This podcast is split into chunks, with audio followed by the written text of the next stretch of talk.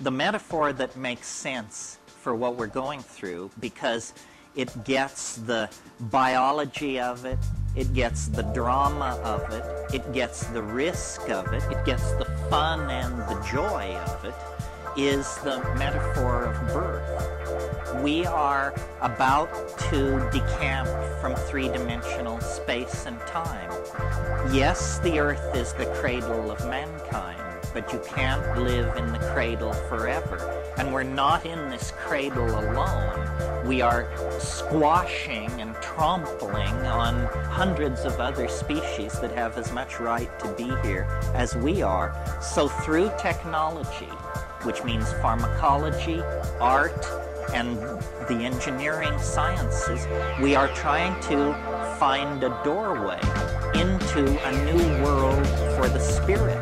And it is going to come out of human machine interfacing, pharmacological redesign of the human brain-mind system, uh, down possibly digitalizing and downloading into the microphysical realm.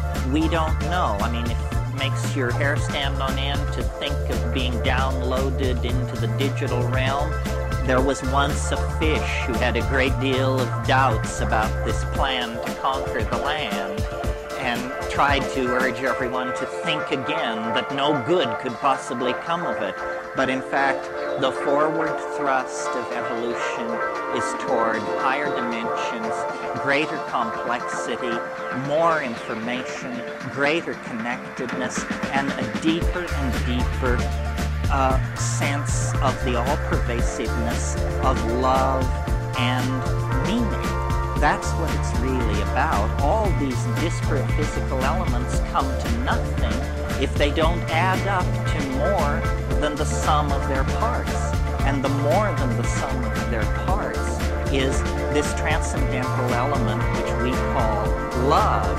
That is the part of the eschaton that has never left that accompanied us across the African grassland and into history. I mean, granted, bloodied and battered by the experiences of sexism and racism and so forth, but never lost as an ideal, never lost as a guiding light and an experience. And I really think that when we dissolve all the boundaries, this is what we will discover, is an unconditional caring, an unconditional affection that flows through all life and all matter and gives it meaning.